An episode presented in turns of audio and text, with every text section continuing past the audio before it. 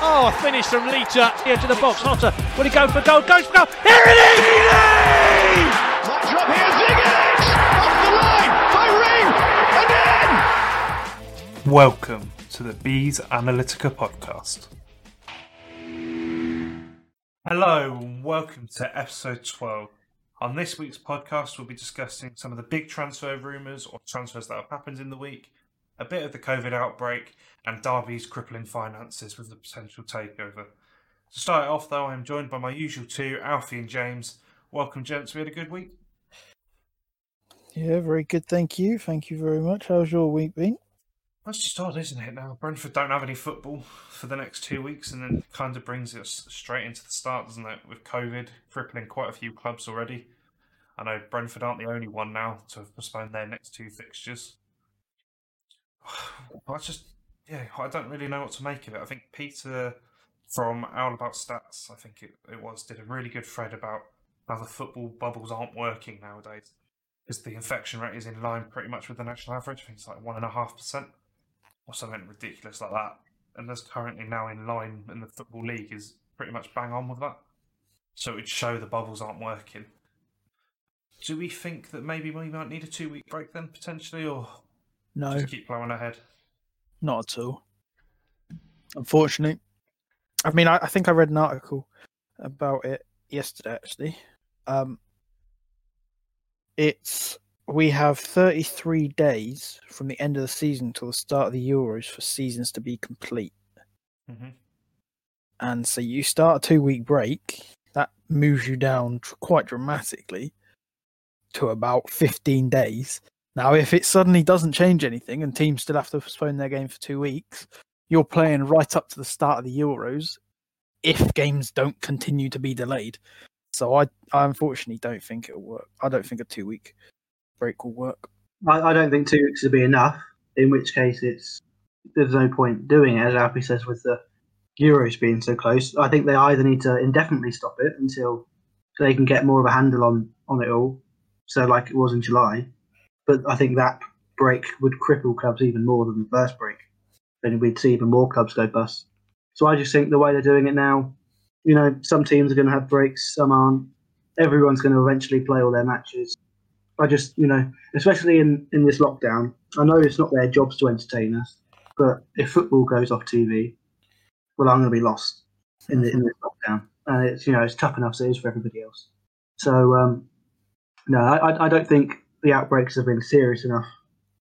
To be, to be fair, it's been three or four players here and there. I just think just just plough on and get on with it. I think. Yeah, I was- Yeah. well, I was going to bring up that conversation about the whole Bristol thing. It just doesn't seem like clubs have got to grips with it or are being effective in the way to deal with it. If you read that Bristol City statement from Dean Holden, it was just full of holes and questions of well, how are you doing when before they cancelled the Brentford game. Like, I don't know if any of you boys have read it, but for a brief overview, he basically said there were symptoms as they came into training on the Friday for some members of the squad, but then we split up into coaches, staff, and players on two different coaches. We're travelling down on the M4 towards London when we got a call from the media team telling us the game was postponed. Like, I, I don't get on any logic of how that's safe, how that was planned like that, how 12 hours before a game that no one had been tested, despite potentially having symptoms and playing teams that had had, had Well, I- positive cases.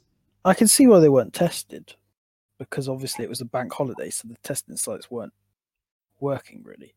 But yeah, I think something's not right because they've clearly Bristol have asked for it to be postponed, but then travelled anyway. And you think if you're asking for a game to be postponed, you wouldn't go anywhere. You wouldn't get into the two coaches. You would go tell the players go home and isolate, and hope and then hope for the best for Yeah. the game being postponed. But yeah, I think the I think what needs to happen is the EFL needs to come out with guidelines of if you have more than five people with symptoms or something, Mhm. then everyone needs to go home, get tested, and then we'll decide whether your game gets postponed or not. That's the rather than yeah.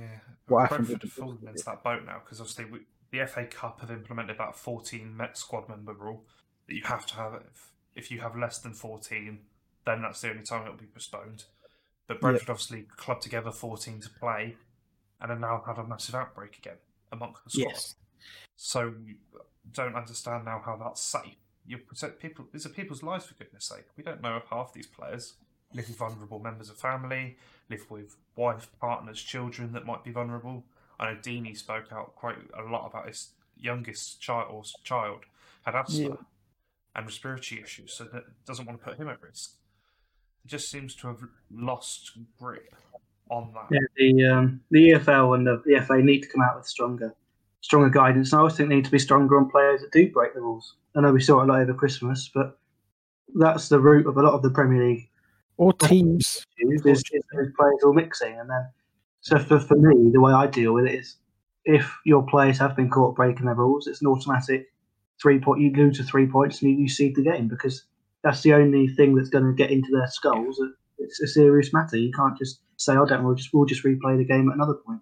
I No, think, I think the Yeah. issue is though with something like Brentford, because they are a London-based club, and we've seen this whole new variant topic, and Thomas Frank or the people that have tested positive for Brentford might not have been even in contact with someone that long, but because they don't know enough about the infect, this, the variant or the new one, how do we know Frank hasn't just got it from going shopping, or one of the players has picked it up by someone in their flat or apartment building lives there that has got it?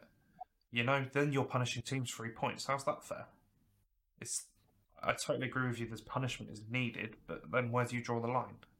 Because yeah, necessarily Brentford might not be at fault for this. They might have been, and five or six players might have gone out to shops and done stupid stuff that they shouldn't have. Then fair enough. I totally agree with you. But they should deserve at least banning or like a red card offence or a fine of some nature. But if it is just a case of Frank has been in contact or one of the members of the squad has been in contact with someone for five minutes in a shop or a supermarket or an aisle, how can they control that?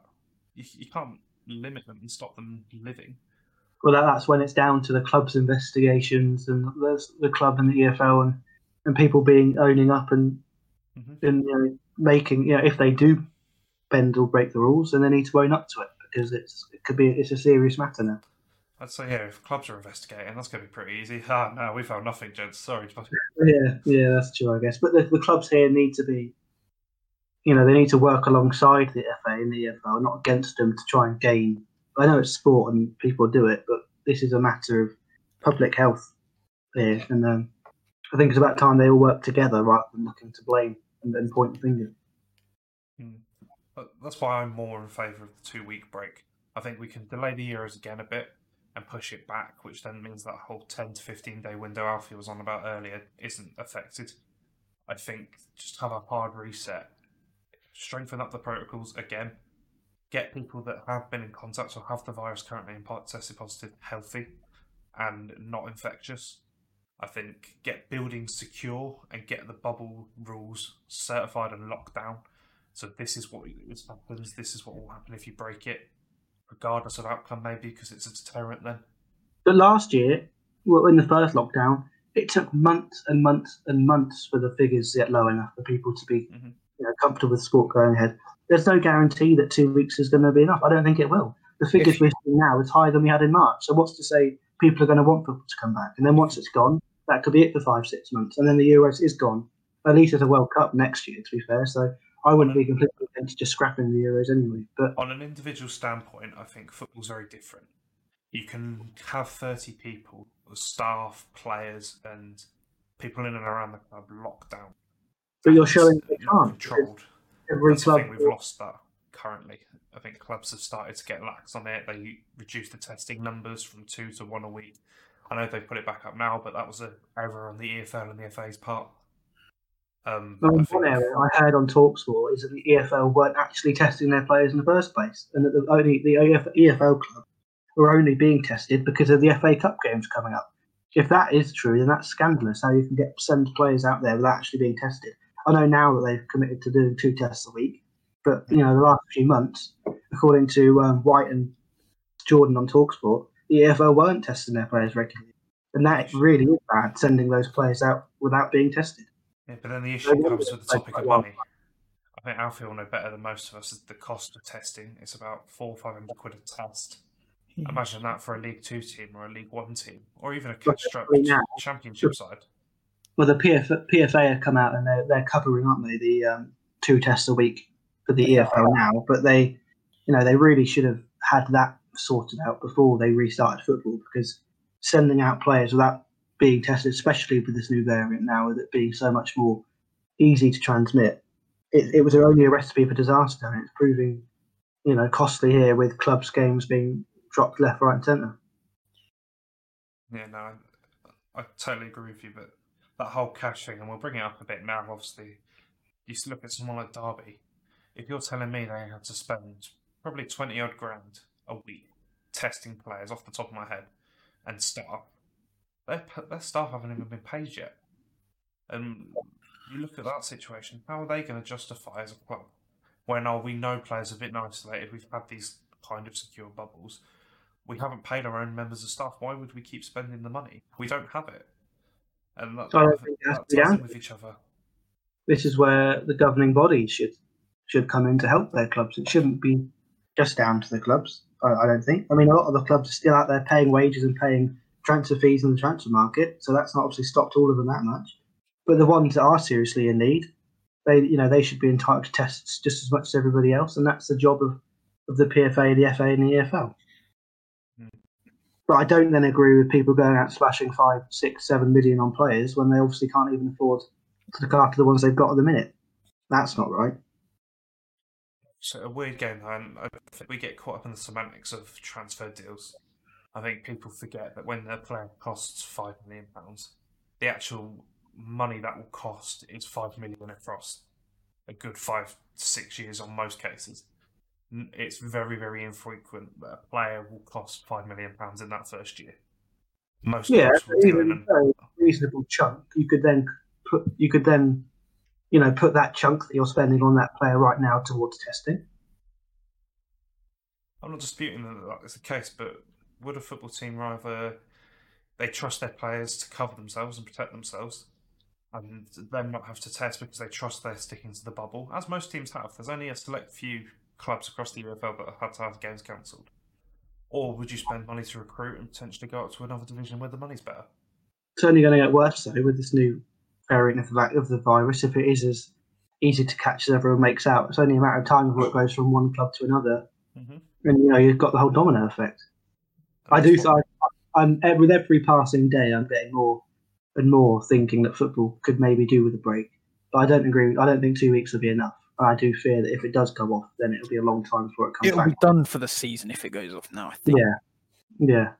Un unless they pause it and replay the rest of the season, because I don't think, having done that last year, I don't think they can now just scrap this one. They'll have to at some point play it out.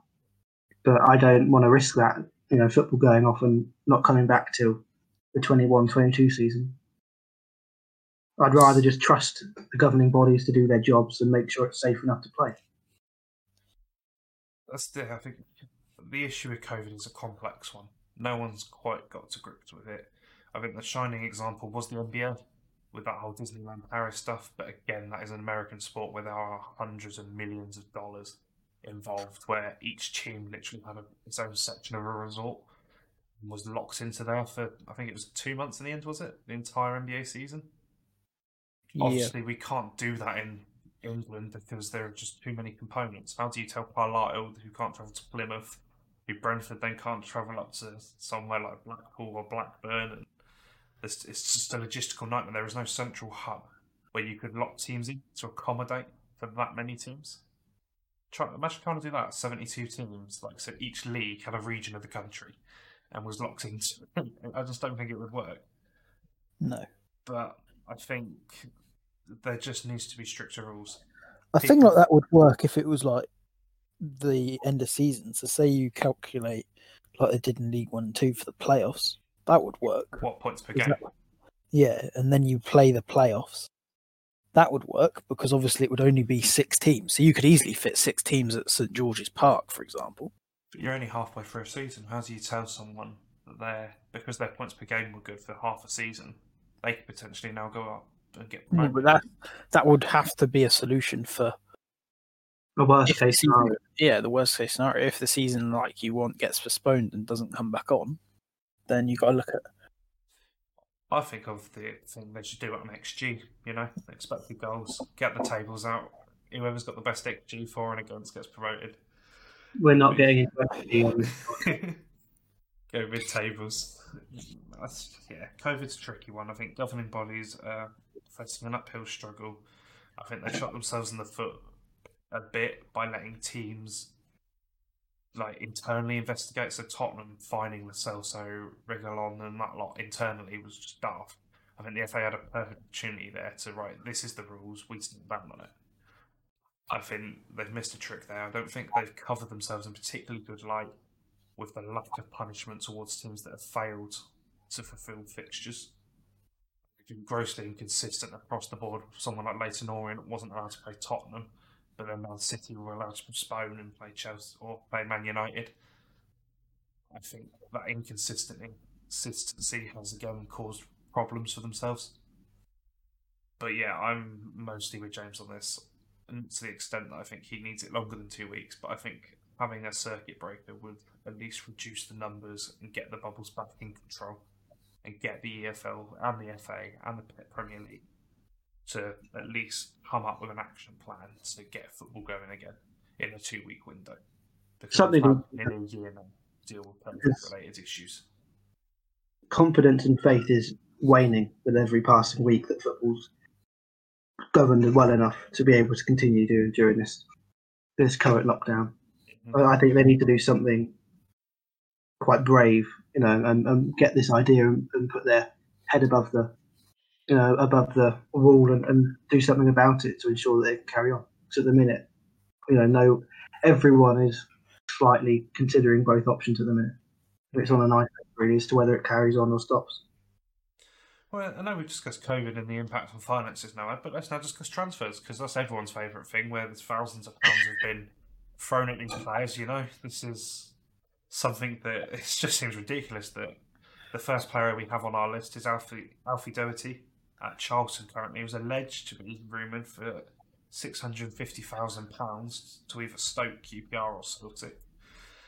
Like, you know, we go from one end to another. We talk about clubs probably going bust because of COVID. Let's now discuss clubs spending nearly a million quid on a 20, 21 year old left winger.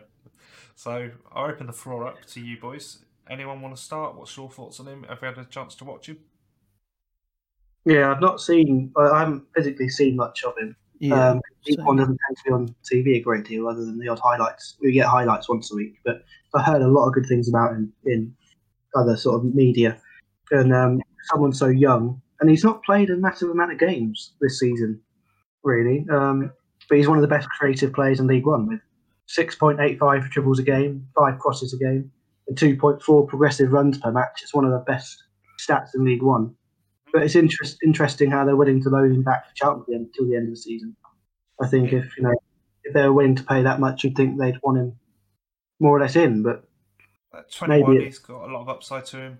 I've got it here. He's played just just shy of just over 600 minutes in the league this season, with 879 total minutes across all competitions. I agree with you, James. I was going to bring up some of the stats as the resident analyst here, but no, I think he looked really good in one-on-one positions. With you mentioned with the dribble numbers, he's also one thing you missed out on. But I saw he loves the wing, and his wing play is really good, keeping it nice and wide, even when he played out on the right where he has done a few times. I think his crosses per 90 put him 11th currently in the League One for per 90, which is just over five. From watching his videotape, though, I think a raw talent. There's plenty of upside to him. I think he's got some really good tools to succeed at the level, at the next level. One thing we've missed out on is he's really, he's really good off fever foot. I think he puts some excellent balls in with his right, and then on the left hand side where he's really effective. Does he slot in now though? If we put him into a Stoke side, considering that Charlton typically play a back back four and sometimes reverts to that five, with Stoke tending to play more of that five at the back, three, three with then two wing backs. Do we think he slots straight in over Morgan Fox or, Ty- or just Tyn- Tymon? Tymon?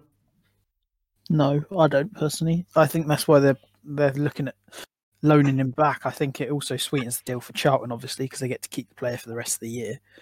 But uh, maybe Stoke are looking at a change of style in the summer or something. Because as you say, he's he strikes me as a, a guy that can play behind the striker in a 4 2 3 1 kind of formation.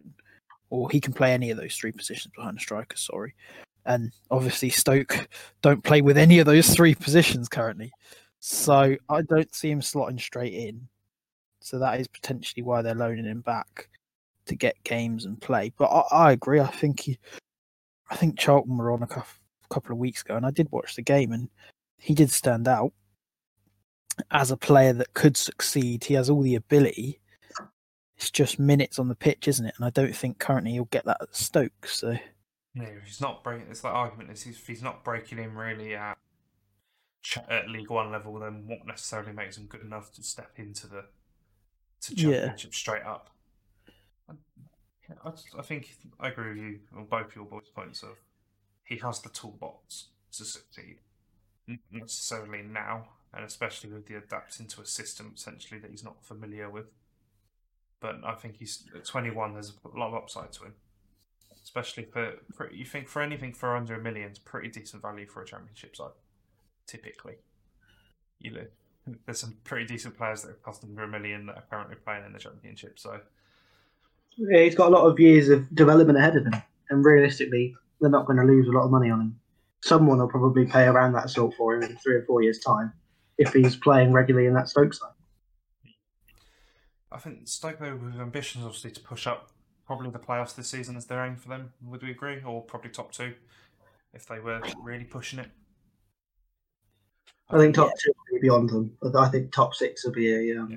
top six will be a good finish after last season. Yeah, no, I agree. I'm probably more inclined to agree with you on that point. So, yeah, I I wonder if he slots in. Would someone then like QPR to end up going there, as is per the rumour mill? Would he then probably get more minutes in and probably fit into that QPR side better than he would somewhere like Stoke? yeah, I w- I would think so. I think if he's looking at his career prospects of how team play and everything, because if he's not just focusing on money, then I think QPR is quite a good shout. Because obviously they got that Bright Osayi-Samuels, but he's only got six months left in his contract. So Mhm. trains with him for six months. He probably goes in and slots in a Sai Samuels position when he leaves for free in the most likely leaves for free in the summer. So I think it would be I think he would the smarter move for him would be to QPR rather than Stoke. But you know, at the end of the day, money talks, doesn't it? Well, yeah, you, say that as a thing. This is a young man that's probably trying to set himself up for life. You know, at the end of the day, if you had the option to do one profession for this amount of money, but another job was offering exactly the same role was offering you more, you go into the one with more. It's just I, yeah, it's the whole thing about footballers. And Yeah, and the money opportunity of potentially playing in the Premier League next year, and QPR are still very much looking over their shoulder at League One next year. So I think the um, you know that the size of the two clubs has probably played a part in that as well. Yeah. I agree with you on that one. At the end of the day, I have no qualms with any footballer that goes for more money. Because at the end of the day, they, their potential career earnings is 10 to 20 years at best, where they have to make mu- as much money as possible to earn them a lifetime. And I have no issue with a player leaving to earn more. Because why wouldn't you? You would do it at any job you had. It doesn't matter how happy you are. If someone offered you more money to do the same role, you are gone in a heartbeat no no worries about loyalty or anything. You're off. so I think players that get stick for that, I don't agree with, because they are just people, and people need to they need to earn their money quickly. But yeah, we'll see we'll see where he ends up. Even if he ends up in Scotland, it'll be an interesting one to keep an eye on with his career path. But we'll bring on to the next one potentially that is all but confirmed with Jarrad Branthwaite moving to Blackburn. I've got here down on my notes. Does he really solve the defensive issues Blackburn have? What does an 18, 18 year old six foot four centre back bring to that Blackburn defence that they don't currently have? We'll start with Well, Alf, on this one. Ah, threat from set pieces. A massive threat from set pieces. I have no issue with them going forward. It's their defensive woes that have cost them in places this season. Oh, I know, but four to Reading. A Uh, threat from set pieces is massive. Always Mm-hmm. is. Set pieces are a key part of this game. Um, good header of the ball from what I've seen of limited. from what I've seen of him. Um, but you know he's 18 years old, but he can't exactly go in and not improve that Blackburn defence. he's kind of in a a fortunate situation there, really. Well, I- then, sorry, go well, for it. Sorry, I was just saying they, they need bodies at the minute, Blackburn. I mean, they're missing Daniel Ayala, Derrick Williams, and Scott Wharton, the, the latter two for the whole season, and Ayala for at least another month. To be honest, at the minute, they just need centre backs to, to play. And 18 years old, he must have something in him to force Everton to nearly fork out a million quid for him from Carlisle. Mhm. I mean, he had regular um, sort of squad appearances and, and bench appearances in, in a Premier League side. So why not? It seems like a, a no lose situation for him, and he's a cheap option Mhm. as a body in there in, in there for, for Blackburn. Yeah, if we were playing a bit of a guessing game then, boys, because I've got his total number of minutes he's played his entire career across the under 23s at Everton, first team at Everton and Carlisle. How many would we say roughly he's played if we were to be a guessing man at the age of 18? First team at Everton and Carlisle. And to under 23s as well included that. It's total career minutes. oh, He's under 23. appearances for Everton's first team and for Carlisle's together, so 19. I don't know how many 23s appearances, but 30id, 30id, uh, 30-ish, sorry, not id. yeah, 30 appearances. minutes. Maybe a few more. He's played just over 1,600 minutes in his entire career with 17.790s total. That's why question marks I have of him coming into an to a Blackburn side that are have been struggling defensively this season for all their attacking brilliance. That is one area of weakness. I don't see him coming in and elevating that side. No, but he's probably level. looked at it as an opportunity for him to play some games. Mhm. As James has mentioned, the three big injuries, two are definitely not coming back for the rest of the season. So he's at worst, realistically, fourth choice. If he can play well in training, force himself in that side, no one's going to really come back and take the place off him, are they? I mean, Mowbray's expected to try to push this deal through for him to be able to feature this weekend. I So did see it. So he's obviously a Myra, yeah. He's definitely going to be playing plenty of minutes, I think, for this Blackburn side. And who knows, maybe it's not down to the want of trying that he's not had the minutes. I know he had a bad injury in the League Cup against Salford, I think, after like sort of 20 minutes. Um, and he had, had to come off. So who, who knows? Maybe there's a real gem in there that just needs the game time to, to prove why. Oh god, yeah, no, no way am I writing him off. He's 18 for goodness sake. Like he's got plenty of room. I was just looking at it from a point. If Blackburn have ambitions this year to push up to a playoff picture, is he going to be the s- solution? But from a bit of a video review I had of him, he's really good on the ball. I like some of his stuff. His Carlisle days, obviously, everyone knows what League Two's like, and that comes with it. Not many teams attempt to play out in that division a lot of teams it's long balls down the channel. He did very well in the aerially with that. I agree with Alfie on that point. The only concerns I do have, he's not the quickest, and his turn and his body shape sometimes gets him a bit muddled up. So his hips, he was getting turned by the full or by a winger, sorry, which then meant he couldn't recover quickly enough, or the ball's in behind him instead Yeah. of getting That is the issue I had with him as well. he, he wasn't the quickest on the turn. And I think if teams get balls in behind him, and we'll mention this later, there's another player, funnily enough, I've got similar to that. I think he struggled if balls were in behind. I have no Also, qualms about him in the air. But yeah, Blackburn one on play one. Sorry, on. Blackburn Ed. play a, Blackburn play, play a very high line, don't they? High press, high line, really. That's what I remember the Blackburn game. Mhm. Very quick. Um, but look, it's his opportunity. Go and play some minutes. Earn yourself a place in the side. I don't see it as a lose for Everton, not at all. I and as yeah, James get a young said, lad out, get him playing. Blackburn need the players. So Mhm. it's a no brainer, really. It's just hopefully he can get in the side now. 100%. And even if he can't, then he's training with championship quality players rather than Everton's under 23s. So, yeah, I've got a brilliant quote here from Mowbray about him because I think it's all but confirmed now. He said, Mowbray said, as far as he was, he had to duck through the door to come through, which is a good sign. so I think Mowbray's probably looking forward to this one and see what he can do. I might be pleasantly surprised him if we address this in a couple of weeks potentially. Be an interesting one for us to look at and see how he does. Yeah, Blackburn getting the top six with the best defensive record of the second half of the season. You might have to eat some humble pie. I'm, I'm more than happy to admit when I'm wrong most of the time. Like most of the time. Right, we'll bring it on to probably the most exciting signing I've seen jump from League One to the Championship in a long time. A rumoured one and a half million or one point five million pound signing, sorry, in Ben Whiteman to Preston North hmm. End. I've got my notes in front of me here and love it. It's basically my synopsis for this one. I think I'll run through the numbers quickly on him. He's in the top 10% in all defensive stats for central midfielders in League One. He's in the top 10 to 20% in all of the passing stats in League One. He's all action, great feet, a great shot. He's currently Doncaster's top goal scorer with five goals this season. His progressive passing numbers is the fourth highest in outfield players in League One this season with 87%. He makes over half his passes as progressive and forward, which is again the best in League One. His expected goals chain, which is basically where if an expected goal shot is 0.5, each player in that is given a 0.5, which is part of their chain and what they bring in value to the team, basically. Nice and pretty Oh, well. simple enough. His is 0.7, which puts him in the top two, like one or two in the division. I can't praise this man highly enough. He has been absolutely electric this season. His range of passing, his all action defensive work, his bringing the ball forward, his attacking output. He is incredible. And for one and a half million pounds, Preston North End have an absolute steal. I think. Uh, I think the only incredible. surprise, the only surprise is it's taken this long for him to get that move.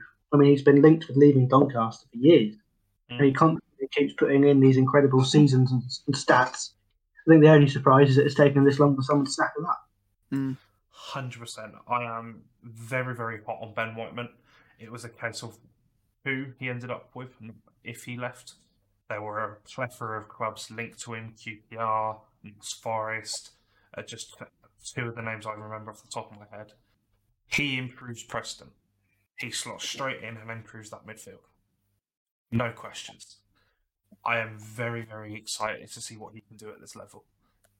And I you, think- Jake, oh, is, is, is, is he a um, replacement more or less for Ben Pearson, potentially even either this window or the next window? Is, would he be a good like for like swap?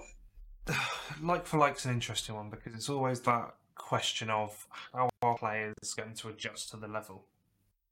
The question I would say is Ben White Whiteman's younger by a good year or two, and Pearson has been allegedly linked, especially with teams like Brentford and Celtic are another two who seem to be coming up quite frequently. I think he slots in, and yeah, potentially if they're looking to move Pearson on. I know they've signed their captain. Oh, is it Alan Bowen?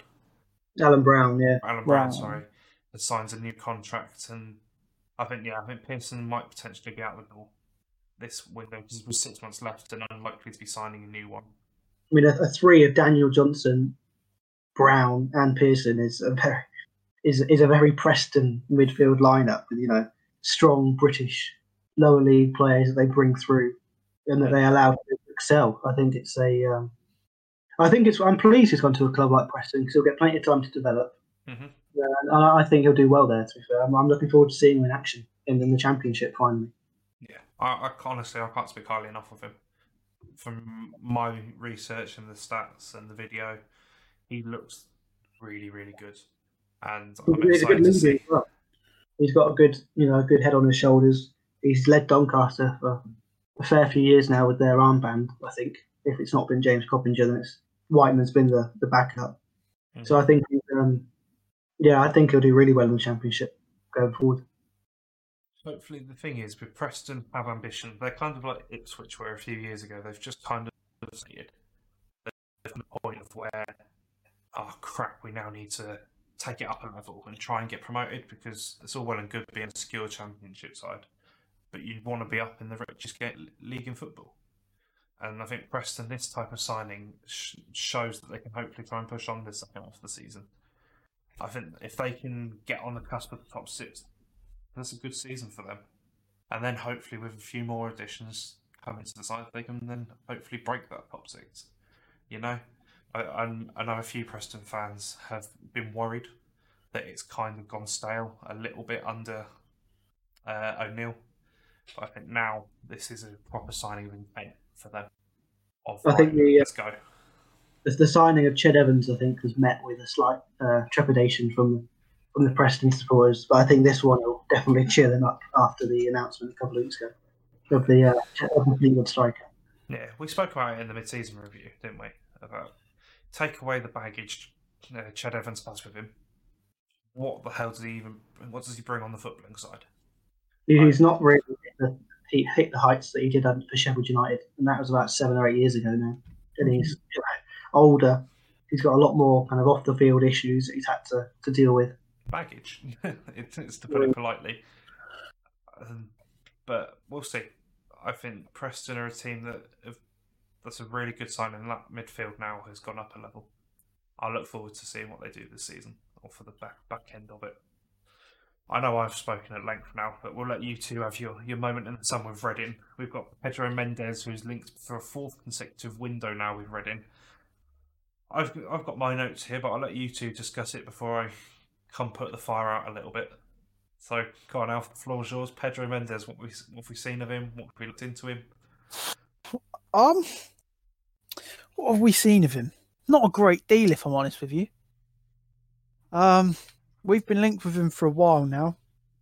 As you said, it's, it's about four windows, which is two years. Um, so it's an interesting one. Clearly, he's been on our radar. A player we've been looking into and we've been wanting for a while now, and that is a like well two years that's three managers really that have been looking at him and wanting to sign him for the club so there's there's got to be some talent there that three managers are agreeing that we're linked with him and you know we want him but i i mean you're the stats man but i, I don't think he's played a great deal this year i don't No. think when he's played he's been that impressive Would we like But the I- numbers on how much he's played? Because I've got he's- there to add. He's had 10 of appearances, but just Yeah. three starts for Almeria. Do you know how many minutes that's total to? No, but I know 79 in he's got 15 in 21 youth games this year. 279 minutes he's played at Almeria in the second division of Spanish football this season. He has been out the last two weeks of COVID, though. So I don't know if that would have made much difference. Yeah, But- he's really not played. yeah I think he's a he's he's a loan. He'll be cheap. He's six foot two, so he's built quite similar to, to, to João. Maybe it suggests hopefully the Bulldog's on his way because Bulldog doesn't fit the style whatsoever, and I, I feel sorry for him out on the pitch because he just runs around and he looks a bit lost because he's Well, not. he tries hard He Yeah, I, I can't hard. doubt. I can't knock him for his effort. He just doesn't fit the style, and he, for for the best of his career, I think he needs to move to somewhere that plays with two strikers because that's what he calls out for. But I don't know. Is he better than Puscas? We're not sure. Probably not. He's not better than João. But a third option, because João, you know, there's no promises that João will play any more than half the matches because he's always injured. If he is, if João stays fit, we have no need for Pedro Mendes, especially now we're out of the cup as well. But I guess it doesn't harm harm to have another option, especially if he's only on loan. I don't think I saw an option to buy, so it strikes me as just a loan, just covering the wages or some of the, no doubt, percentage of the wages. Mm. I just can't see it. You know, it's a low risk, but presumably low reward to move. But I don't think it's um, the worst piece of business in the world. Well, it's under 23 records. Taking a look through that, he's, not played in it since February 2020, obviously, because it would have been suspended because of COVID, and then he's gone on loan this window. But he had 28 goals in 36 appearances in that year. He had a goals per 90 of 0.77, and his XG per 90 for that season as well was 0.51, which it was good sign. So I was like, oh, fair enough. But then you look at it, who he's playing for.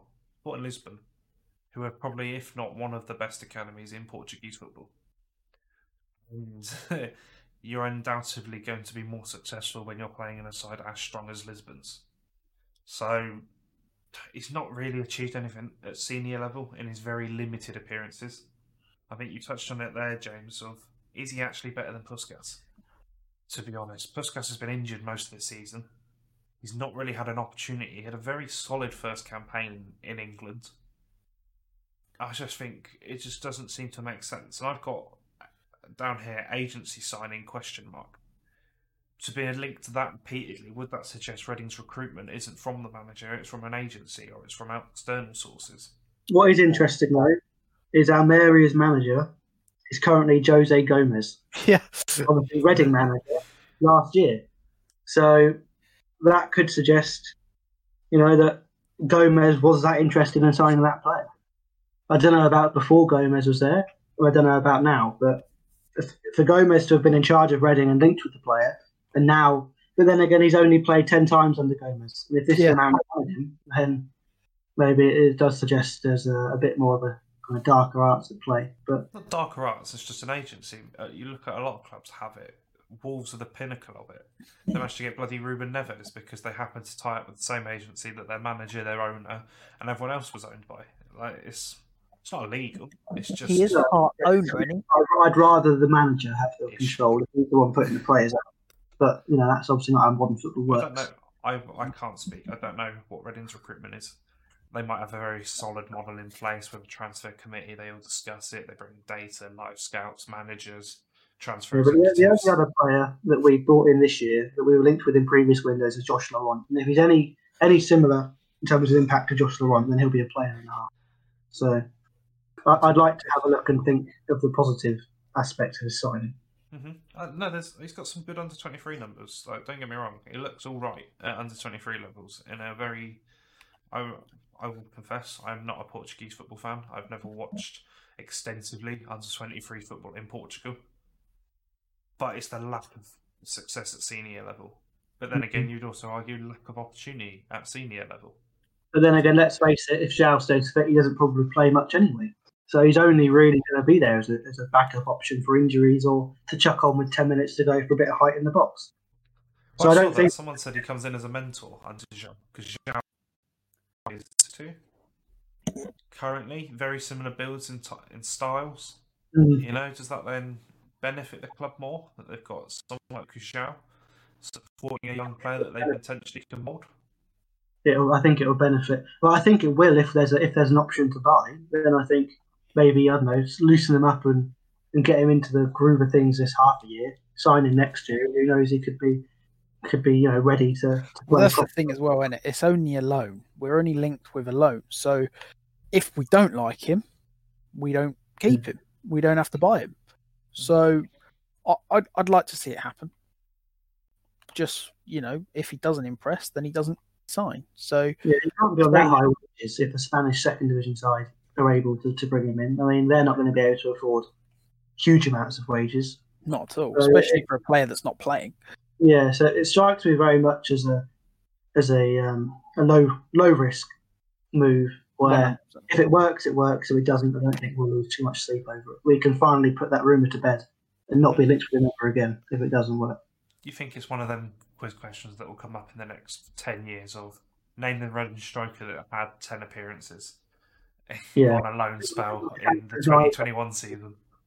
But like Sandro Wieser, who joined the Liechtenstein International, that didn't make a single first team appearance in two years. Mm. Christ knows still why that man was signed. But hopefully Pedro Mendes has slightly more impact on it than, than he did. Brentford had their own Portuguese story. We had someone called Betinho who signed one season. Yeah, he was. Oh, what? It was Benham's like that next gen uh, Sports Star tournament, and he was at Sporting Lisbon at the time. And he came to Brentford, and basically his release fee was like 150 million euros at the time. Yeah, And he was thought of as one of those big things, and Warp, and he was loved, and Warburton loved him. He just never played. He just disappeared. He played one or two games, and no one ever saw him ever again. It was just Oliver. John, Oliver John was similar. He came on loan to Reading and people wanted to sign him, but he had like a £45 million release clause.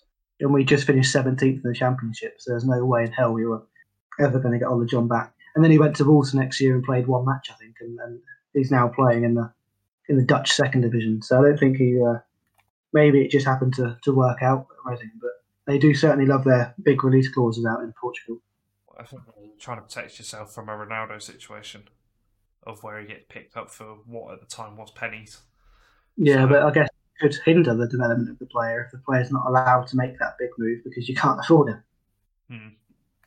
But you know, it, it- covers. You know, that it's good from the club's point of view because you're guaranteed more or less that big fund if he does come out good.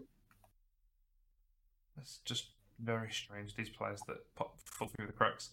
I think Hopefully, we'll scores two.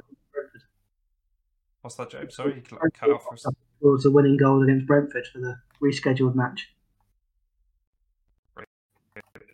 Was- yeah, the- we've done the COVID bit, but I'll be fair. So, right, we'll bring up the last last player for us, which is Callum Styles, who I've just covered on the Twitter account for anyone that wants to go have a look at his stats for the season. Interesting one for me is one of those that obviously when Bury folded got picked up by Barnsley. Looked pretty solid from my view, from uh, in the left back, left wing back system. I think statistically he's much better. To, he comes out very highly defensively, but obviously that comes down to the nature of Barnsley being a bit more expansive and open. So it will tend to increase his defensive action output. One thing on video did highlight though, with a key area that I wanted to look at was his defensive positioning. It quite often was flat-footed, and the balls were being played down that channel where Mads Juel Andersen was having to come across and clear. Again, that may be down to a bit of the system that he's in obviously that 3 4 3 thing where he's expected to push up but then also sit back. I did also think he lacked somewhat on the offensive side of the ball with his progressive play. But at the age of 20, it depends on the cost of this one for me as a Brentford fan. If they're going to look for 10 or 5 to 10 million, is he necessarily a player that I would bring in currently? Really, because I think there's better value elsewhere, especially in lower divisions but I do see very similar uh, similarities between him and Henry two, three years ago, of where they are both pretty raw, playing in sides that play some good football. That Walsall team that Henry was in with Smith was very, very good, and it'd be an interesting step set up to sit in behind Henry. Dom Thompson's obviously now left on loan to Swindon for a season, uh, for the rest of the season, and at the age of 21, 22, is he necessarily going to be here forever? would it be time to bring someone in underneath him now that can cover that midfield area but also cover the left back area? I'll leave it to you boys because you've got more of a neutral point of view. What have we made of him this season? Have I had a chance to look over any video on it? I haven't watched him too much, but again, the issues are issues that can be coached, I believe, not issues with him, if that makes sense. Mhm. I mean, and developing under Rico Henry, you know, you're under no pressure really. You come, you train for a couple of years, you maybe get your chance next year or potentially the year after if Henry leaves for big money or, you know, whatever happens. So I think, as you say, it would fully depend on price. If they are wanting, you know, ridiculous amounts for him, then I don't think it's worth the risk. But if it is only a, I say only, if it is a million pounds or below, then I think it's worth the risk. But anything more, and I don't think it's worth it. Case of reinvestment though. If Henry sells for the 20 to 25 million that we think we could get for him, I think spending them 5 million on someone to replace him, it's all about perspective, isn't it? So I think I it doesn't necessarily matter as much. Well, at the moment, is he a five million pound player? Don't think so. Maybe, maybe two million. I think, but yeah, it's an interesting. I think it's that reinvestment. It's just yeah, relative to what, what you spend. So I think if you you spend five million on him, and then he has two, three good seasons, he's then worth 25, 30 again. You know, when you sign players like Tony, he was five, ten million pounds. How much would a Premier League club roughly pay for him now? You know, it's if a player comes in and does well, their value will double or triple on what we've spent on them. So, uh, not necessarily just a case of if Henry did leave. If Henry was to walk, if we didn't get promoted this season for whatever reason, I do think someone like Styles would probably slot in. He looks good. I think there's a few things that need glossing over, but I've been impressed with him this season, especially in a very, very good Barnsley side that are defying all expectations currently. Barnsley have impressed you, haven't they? They seem to be your your go-to team.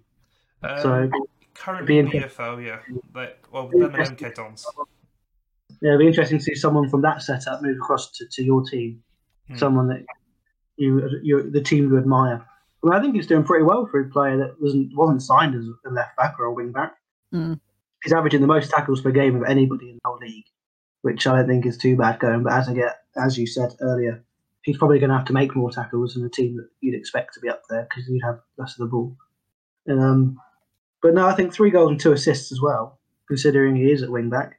I know another big podcast, a second tier podcast, had him as their player of the uh, as left wing back. They had him as player of the year so far, both of them, which I think is quite high praise for people that watch the league so strongly, such as ourselves and, and them, obviously.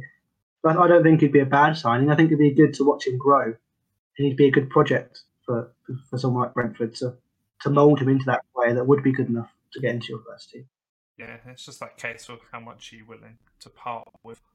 And I'm not in the loop with Barnsley fans. I don't know how highly they value him as that type for that money. But well, um, I'll be interested to see where where this one goes. Brentford are an odd one for this window.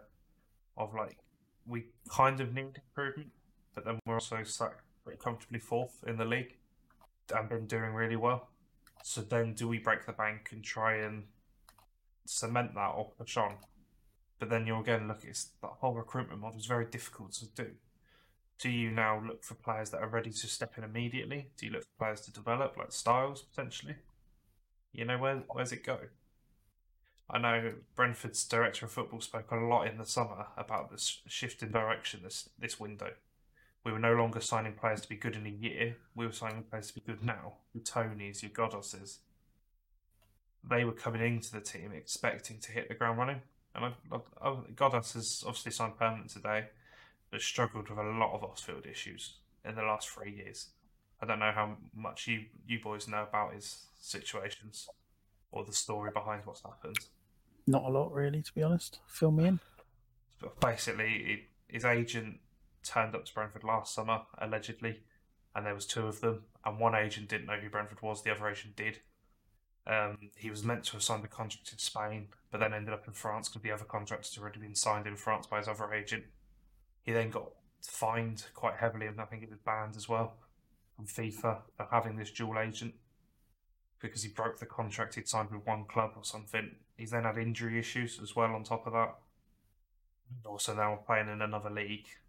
So you can imagine he's, he's probably had quite a rough time for the last three years. So Mm. I, I think hopefully he steps in and gets to, and gets back to his level. Because he's 27 now. He's got three years at Brentford until he turns so to his 30th.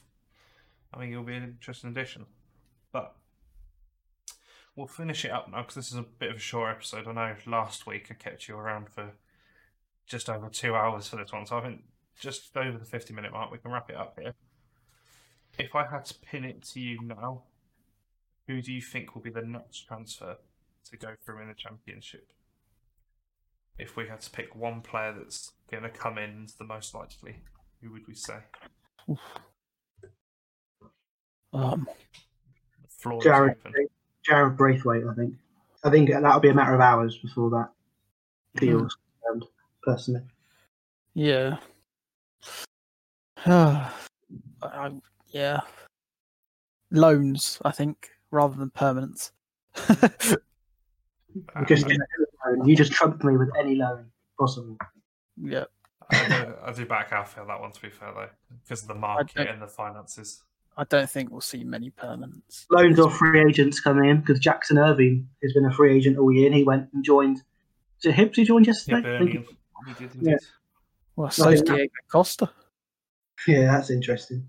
Don't quite think that would be covered in our podcast with Nah, the uh, championship focus. Much as it'd be interesting. Right, gents. Uh, thanks for your time again today.